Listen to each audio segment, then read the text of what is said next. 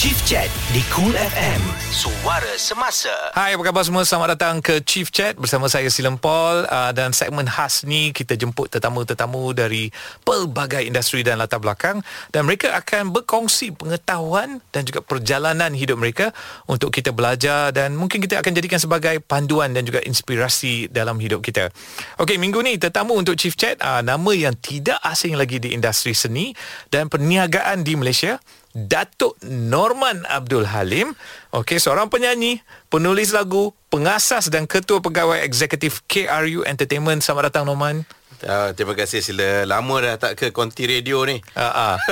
Actually lama juga untuk saya.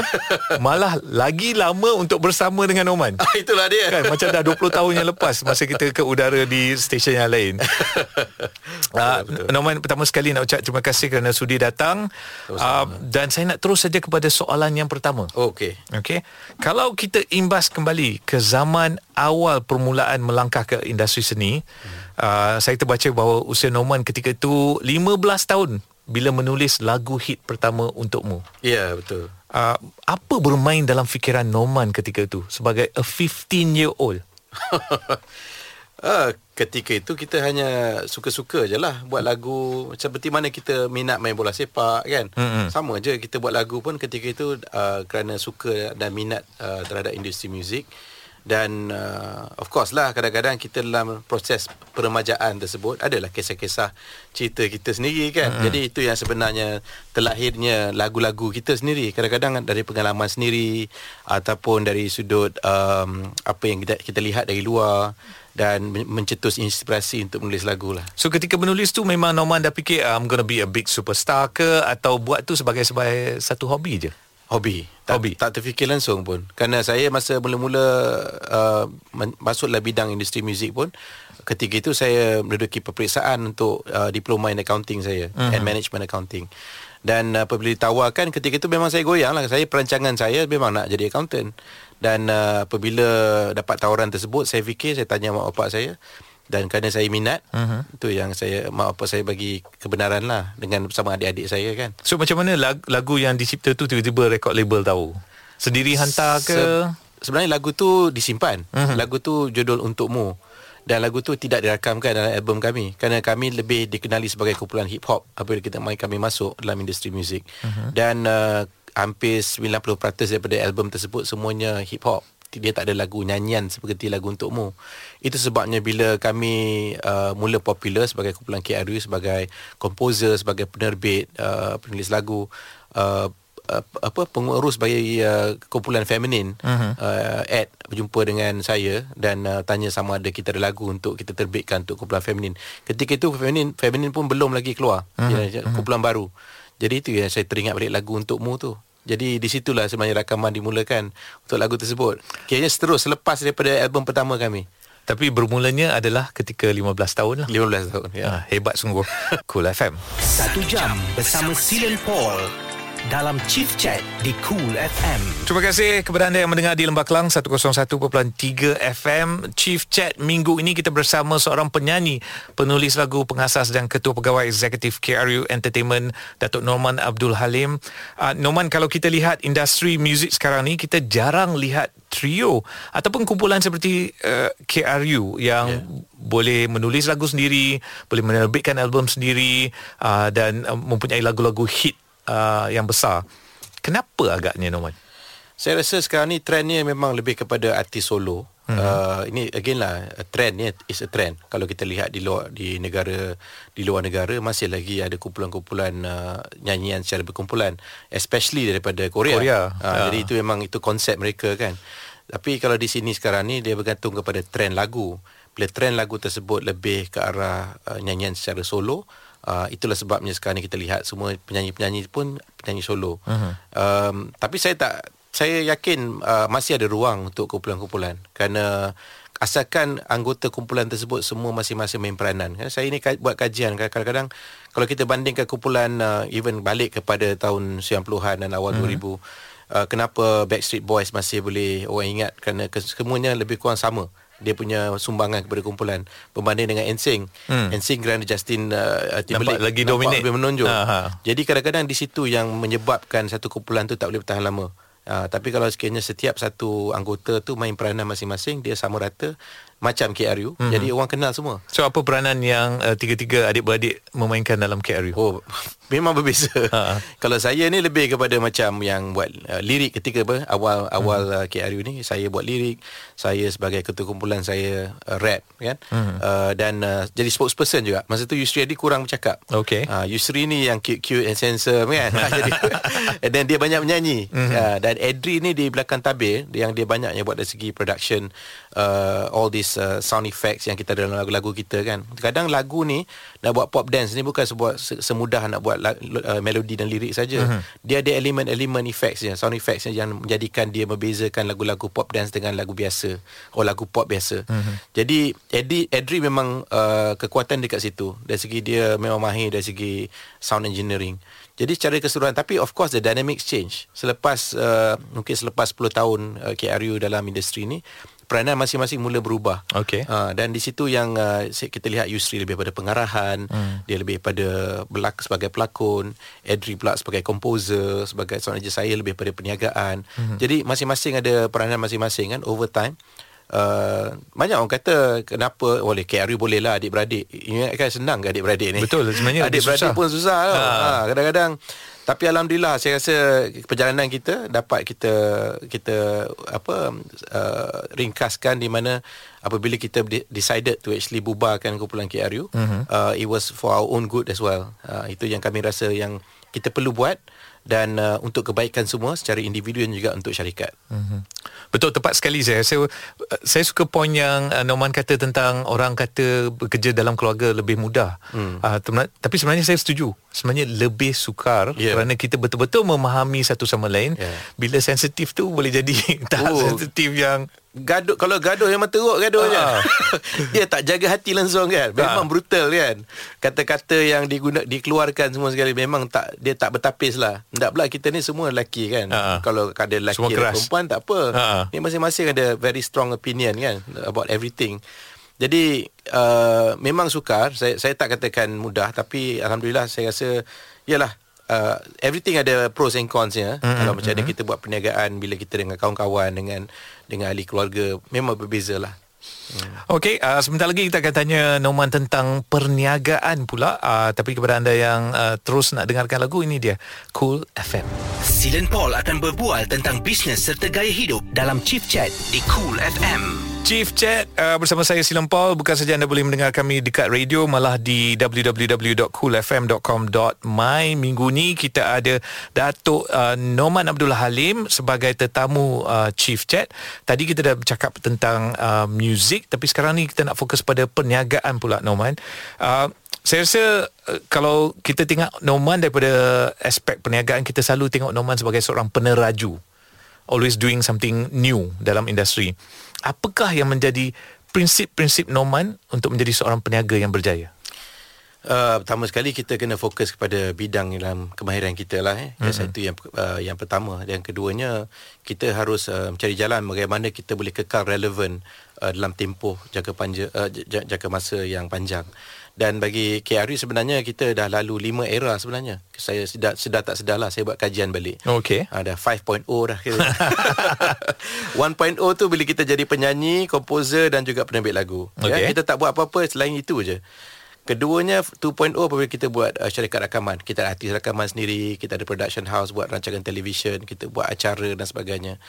3.0 bila kita buat filem itu tahun lebih kurang tahun 2005 2006 kita hmm. buat filem dan kita ingatkan okey filemnya industri ni lebih nampak uh, memberikan uh, pulangan yang baik dan uh, 4.0 nya apabila kita uh, mahukan uh, apa uh, sumber manusia tenaga skill workforce hmm. dengan penubuhan akademi kami Uh, pada tahun 2012 dan pada waktu sama kita juga terbitkan lebih banyak uh, kandungan animasi dekat salah visual tapi um, of course perjalanan kita tahun uh, daripada 11 2011 sampai ke 2012 sebelum kita mulakan perancangan yang baru dia punya cabarannya lain pula. Yeah. Ah, dengan adanya macam uh, dari segi the, the digital uh, disruption dalam dalam tayangan filem dan kita buat perniagaan dua ni uh, memerlukan modal besar, mm-hmm. uh, akademi dan juga animasi. Jadi memang disrupt our, our business juga tapi 5.0 ni lebih kita rasakan okey untuk maju ke depan bagaimana dengan adanya pelancaran uh, platform-platform e-commerce yang kita akan lancarkan. So Norman memang selalu fikir ke depan ke atau it happen uh, just like that ke? Sebagai uh, seorang peniaga, peniaga yang katakanlah seorang peniaga tengah mendengar sekarang dekat Cool FM, Yeah. what would be the three things that you would ask them to focus? Uh, untuk perniagaan. Hmm. Ya, pertama sekali kita tengok apa core business kita. Okey. Kedua, bagaimana uh, uh, bisnes-bisnes sokongan yang boleh membantu kita juga. Dan ketiganya, apakah uh, masa depan eh kalau kita lihat apa yang mungkin bakal berlaku. Jadi kalau kita lihat uh, tiga perkara ni saya rasa KRU always been consistent lah. Mhm. Mm-hmm. Uh, kita tengok apa core kompetensi kita, lepas tu kita lihat apa industri sokongan yang mungkin contohnya macam saya cakap academy Mhm. mm-hmm. ataupun nak buat animasi. Kita lihat filem-filem kami animasi lebih baik dari segi pasarannya di luar negara banding dengan live action. Yalah live action dia tengok pelakon, Yeah. dia tengok bahasa. Jadi kalau kita buat animasi dia boleh ahli bahasa kepada bahasa lain. Betul. Dan uh, apabila kita sekarang kita lihat sepanjang uh, ta- tahun 2000 1992 sampai sekarang kami banyak membuat kerja-kerja penjeramaan bagi untuk pelbagai pelanggan. Jadi apabila kita buat tu orang tak sedar. Orang sedar nampak kita tengok buat filem, buat lagu itu je. Tapi tak sedar kami buat banyak iklan. Banyak uh, branded content, hmm. banyak uh, ka- kandungan kreatif yang mungkin kami tak dapat kredit sebagai penerbitnya. Dan di situlah sebabnya kita uh, uh, akan wujudkan satu platform di mana kita boleh gunakan kemahiran yang tersebut untuk uh, membantu syarikat-syarikat ataupun usahawan-usahawan yang lain dalam sudut penjaramaan. Norman sehari sebagai seorang usahawan boleh tak kongsikan apa yang anda buat sehari itu? Ah, pertama sekali memang first kali buka ialah handphone lah. Okey. Uh, kemudiannya kita tengok belik-belik dah- daripada WhatsApp kita tengok kepada uh, berita-berita yang terkini. Uh-huh. Uh, dan terus kita bersiap terus ke pejabat ya dan kat situ kadang-kadang kita ada phone call. Kalau saya kadang-kadang ada urusan dengan luar negara kadang-kadang waktu pukul 7 pagi hingga pukul uh, uh, 9 pagi itulah waktu terbaik nak buat phone call dekat negara-negara barat. Jadi uh, di situlah sebenarnya bermulanya. Dan of course bila kita masuk dalam uh, pejabat banyaknya saya memang di pejabat lebih pada mesyuarat lah. Uh-huh. Jarang saya dapat buat paperwork waktu siang. Okey. Uh, dan apabila uh, dah bermesyuarat dan dah uh, jumpa dengan kaitangan bagi briefing apa yang patut ataupun dengan pelanggan uh, selepas pulang ke rumah lepas makan malam baru boleh buat paperwork. Uh, dan saya sebenarnya memang again lah saya saya suka kalau boleh dalam dari segi usahawan ni kita jangan uh, men- uh, react kepada apa yang tugasan orang lain bagi kita. Kadang-kadang bila kita tengok buka email yang first thing that we do, we are responding to people. Kan we, we, we get consumed too, too Ah, fast. ah, dia orang punya, dia orang yang sama dengan kita. Kita kena bagi dulu. Mm-hmm. Ya, kita kena bagi servis dulu kan.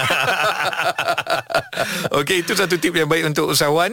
Uh, kita akan kembali dengan Norman tapi lepas ni kita nak cakap pasal industri muzik kembali Cool FM. Bisnes serta gaya hidup C-Level bersama Silen Paul di Cool FM. Okey, kepada anda yang berada di Kota Baru anda mendengar kami di 88.6 FM. Kita uh, agak bertuah hari ini kita dapat Datuk Norman Abdul Halim sebagai tetamu untuk Chief Chat. Uh, kita akan dengar perkongsian beliau tentang perniagaan, industri muzik dan sekarang ni kita nak tanya pasal industri seni kita sendiri dan uh, soalan ni adalah tentang pembubaran KRU. oh, okay. Kan uh, sebagai uh, uh, music group lah kan Ya. Yeah. Bila betul-betul tercetus nak buat keputusan tu dan betapa beratnya ketika nak nak discuss dengan adik-beradik dan lepas tu nak mengumumkan because i think uh, it's a emotional period for you kan Ya, masa tu. ya. Saya saya rasa very attached to the brand lah. Dan uh, nak katakan Yusri Adri pun dia very attached tapi ada something a decision yang kita kena buat. Um, to be honest apabila kita nak buat konsert kita kita tak terfikir that will be our last concert. Hmm. Walaupun kita rasa kita nak buat uh, pada awalnya adalah our 25th year anniversary concert pada awalnya. Dan apabila kita uh, uh, umum- umumkan konsert tersebut tak terfikir nak berubah lagi. Uh, dan cuma bila kita dah masuk dal- dalam satu proses yelah kita dah lama tak buat konsert. Uh-huh. Dan kita berasakan bahawa bila buat mula buat persediaan tersebut kita berasakan bolehkah kita buat lagi lepas ni? Kan kita rasa macam okay is it time that I think we should decide now daripada kita buat keputusan kemudiannya and might as well kita buat satu celebration uh, about our farewell uh-huh. kan. Uh-huh. Jadi uh, terus terang saya katakan hanya beberapa bulan sebelum tu baru kita decided itu will be our concert, our final concert dan sebab-sebabnya banyak sebab lah antara sebabnya of course Edri keluar negara uh, dan uh, Yusri Yusri dan saya sendiri pun kalau boleh kita nak uh, teruskan uh, kami hidup kami juga pada masa uh-huh. sama tidak mahu dilihat uh, sebagai yalah macam tak relevan lagi pada satu ketika yalah uh-huh. kita kena sedar bahawa kita sekadar masuk nak hampir ke 5 series. 5 series. Ha, jadi kita kena lihat kan lagu-lagu kita ni lagu-lagu pop dance, mm-hmm. hip hop dan sebagainya. Mm-hmm. Tak kena kalau kita kalau nyanyi-nyanyi solo, uh, ballad pop dan sebagainya tak ada masalah. Tapi kalau oleh kerana kami punya cara persembahan ni perlukan stamina dan sebagainya. Jadi tak nak nanti satu ketika nampak macam tak kena atuk-atuk ni pergi nari atas pentas kan. Tapi uh, it was a decision that uh, it was a difficult decision tapi I think it's for the uh, of, uh, untuk kebaikan semua.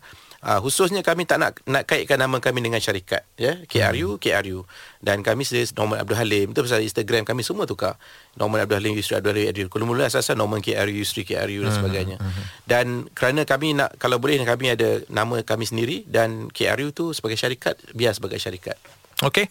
Uh, Norman sepanjang dalam industri mesti melalui banyak uh, kontroversi ataupun uh, stres ke malah sebagai seorang ahli uh, usahawan ataupun ahli hmm. perniagaan pun we go through different type of yeah. uh, stress kan. So macam mana Norman mengawal stres? Mungkin boleh membantu pendengar uh, Cool FM. Okey. Ini soalan ni banyak kali orang tanya saya. Ya uh-huh. pasal benda ni kalau kita lihat jangan kita lihat orang kita kadang orang berjaya kat luar tu kita oh dia berjaya je sepanjang, sepanjang masa. Uh-huh. Pastinya dia ada masalah-masalah dia lalui kan uh, lagi besar dia punya uh, apa tang, uh, jawatannya ataupun kejayaannya lagi besar lagi tanggungjawab dan juga masalahnya. Mm-hmm. Jadi bagi saya sendiri uh, saya lebih suka bersendirian lah kalau kalau saya nak nak menyelesaikan tenangkan fikiran ya tak kira lah sambil mandu kereta ke buat buat sendiri seorang-seorang jalan-jalan kan ataupun uh, apa even dalam rumah pun sekalipun uh, ataupun dekat pejabat ke. I mean saya saya rasa ramai yang dikelilingkan saya pun tahu ketika kalau saya nak lalu apa-apa masalah I just need to be alone. That's okay. all. Uh, so jadi dengan ada hanya dengan dengan adanya masa untuk me time tersebut uh-huh. saya akan berfikir sama ada nak berduka lara sementara waktu kan and I akan, akan apa like, saya mungkin kejap je lah saya nak overcome my my disappointment saya tak adalah macam lerik-lerik sampai minggu-minggu tak ada. Hmm. I think in one day I, I can overcome my my my apa disappointments lah. Is it because uh, Norman pun ada very good uh, support system? Kadang-kadang kita bila melalui masalah ataupun cabaran, walaupun kita boleh handle it alone, hmm. tapi bila tak ada good support system kan, uh, kita mungkin lambat sikit lah untuk hmm. recover. Tapi I think your family, yeah. your your support is quite good. I. I must say that yeah, I mean uh, my family very supportive, tapi selalunya masalahnya pun selalunya saya sendiri yang akan fikirkan macam mana jalan keluar kan. Jadi uh, yalah benda tu um, I must say that that sudahnya memang saya suka, tak suka menyusahkan orang juga. Dan saya cuba cari jalan macam mana saya nak selesaikan lah. Okey.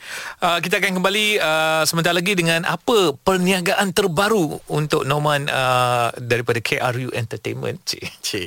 Cool FM. Usahawan, pengurus atau anda dah bersedia untuk kembangkan kerjaya anda ke tahap yang lebih tinggi? Dapatkan motivasi anda bersama Chief Chat di Cool FM. Selamat datang ke Chief Chat. Uh, ini adalah segmen khas untuk kita uh, belajar daripada tetamu-tetamu kita dan mungkin boleh jadikan sebagai panduan dalam hidup kita. Minggu ini kita ada Datuk Norman Abdul Halim, uh, Ketua Pegawai Eksekutif KRU Entertainment dan Norman, apa fokus Norman sekarang dari segi perniagaan? Ya. Yeah. Um, saya bagi keutamaan kepada pendigitalan perniagaan-perniagaan kami lah. Contohnya mm-hmm. KRI Music as actually quite uh, advanced lah dari segi pendigitalannya. Bagaimana kita buat promosi lagu, pengedaran digitalnya, dari segi penerbitan digitalnya. The whole aspect daripada penerbitan sampai pengedaran, mm-hmm. promosi, pemasaran semuanya lebih kepada aspek pendigitalan. Uh, bagi perniagaan-perniagaan yang lain seperti KRU Academy, kami berdasarkan kami kena beralih arah kepada uh, uh, online learning dan juga bagaimana kita uh, mewujudkan uh, program-program yang relevan di waktu sekarang. So, okay. Contohnya social e-commerce. Bagaimana untuk mempromosikan produk-produk secara online. Uh, so maksudnya siapa-siapa pun boleh pergi belajar? Siapa-siapa pun boleh. Jadi bukan tertakluk kepada dulu-dulu kita lebih kepada kumpulan lepasan SPM. Oh. Uh, sekarang ni lebih kepada golongan profesional pun dalam jangka pendek dalam satu dua hari program latihan tersebut dan they can do distance learning after that for and everything is online lah kan? Online. Hanya hmm. hari satu dua hari tu melainkan kalau dia nak ambil peperiksaan lah. Hmm. Uh, dia kalau nak ambil peperiksaan dia kena buat satu prep lah satu hari peperiksaan, uh, persediaan untuk peperiksaan tapi kalau tak tak perlu peperiksaan sekarang ni very much skills based hmm. banyak belajar daripada hands on experience kan jadi di situ saya rasa untuk distance learning kita tengah banyakkan lagi program-program modul-modul yang kita buat secara online uh, tutors yang yang uh, prominent yang boleh bagi tips dan sebagainya dan mereka boleh buat uh, uh, di rumah. Saya bagi contoh macam Yusri Adri pun dia belajar kat rumah je. Kan? Okay. Cuma yang pentingnya dia tutor tu must actually datangnya daripada orang daripada uh, uh, tokoh-tokoh yang tertentu lah. Actually betul tau. Uh, kalau saya nak tambah sikit masa MCO hmm. uh, saya berada kat rumah tak tahu nak buat apa. Hmm. Saya sebenarnya ambil a digital certificate on uh, digital marketing. There you go. Uh, and hmm. everything was online. There saya tak perlu nak pergi buat apa pun. Tapi pada masa sama saya rasa selain daripada perniagaan KRI sendiri yang perlu didigitalkan uh-huh. uh, sekarang ni kita kena lihat bagaimana kita boleh bantu juga industri-industri lain contohnya industri buku uh, industri buku kebanyakannya sekarang ni lebih kepada format cetakan yang seperti biasa. Atau kalau ada pun dia buat e-book ya. Uh-huh. e-book yang biasalah yang yang yang tak ada elemen elemen yang uh, moden seperti mana sekarang.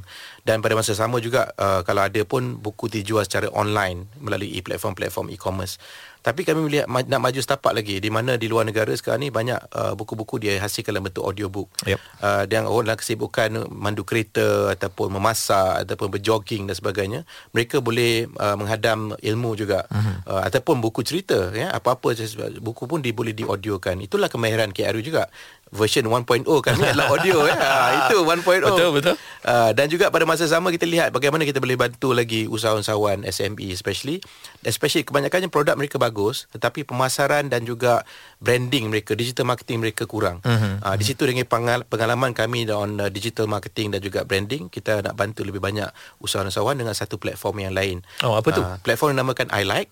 I Like. Uh, saya suka I hmm. Like dan uh, platform yang uh, buku tersebut namakan Simply Call Buku tapi ejaannya B U K O O. Okey, yeah. okey. So kedua-dua platform ni sudah dilancarkan? Be, uh, sudah siap. Uh, mm-hmm. Kami akan lancarkan I Like dulu uh, pada bulan uh, Oktober ni dan uh, seterusnya uh, platform buku akan dilancarkan pada peringkat seterusnya. Okey. Uh, semoga berjaya, Norman. Okay, thank you Silan. Uh, Abang Long. kata-kata semangat anda terutamanya kepada pendengar yang tengah melalui saat-saat yang sukar sebelum kita akhiri uh, temu bual kita saya melalui pengalaman saya sendiri lah apa saat-saat suka yang kita lalui kita hanya perlukan masa. Itu yang pertama. Uh-huh. uh, jadi apa-apa pun yang kita uh, ada tekanan-tekanan tertentu kita cuba minta masa. Keduanya uh, berfikir tentang apa yang kita boleh selesaikan uh, dengan mudah dulu. The quick wins uh, insyaallah dengan uh, selesainya masalah-masalah yang lebih ringan ataupun lebih kecil masalah yang besar tersebut dapat diselesaikan kadang-kadang secara automatik. Jadi uh, bersabarlah dan berfikirlah apa yang terbaik kerana itulah sebenarnya sebahagian daripada kita untuk majukan diri kita uh, dengan lalui semua ini. Ya ke, ke, semua cabaran yang kita lalui adalah untuk berfikir positif bahawa ini untuk menjadikan kita lebih baik Terima kasih Norman uh, Semoga berjaya. Bukan saja di uh, alam perniagaan uh, Tapi saya deep down inside Saya rasa mungkin 10 tahun lagi Kita mungkin dapat dengar kembali KRU Mungkin uh, unplugged version Tak perlu nak berdansa. Tapi saja a, a, a comeback just for all our fans lah yeah, kan, Mungkin insyaAllah. Maybe, maybe. Yeah, Okay, kepada anda yang lain Terus saja mendengar Cool FM Chief Chat bersama Silen Paul Di Cool FM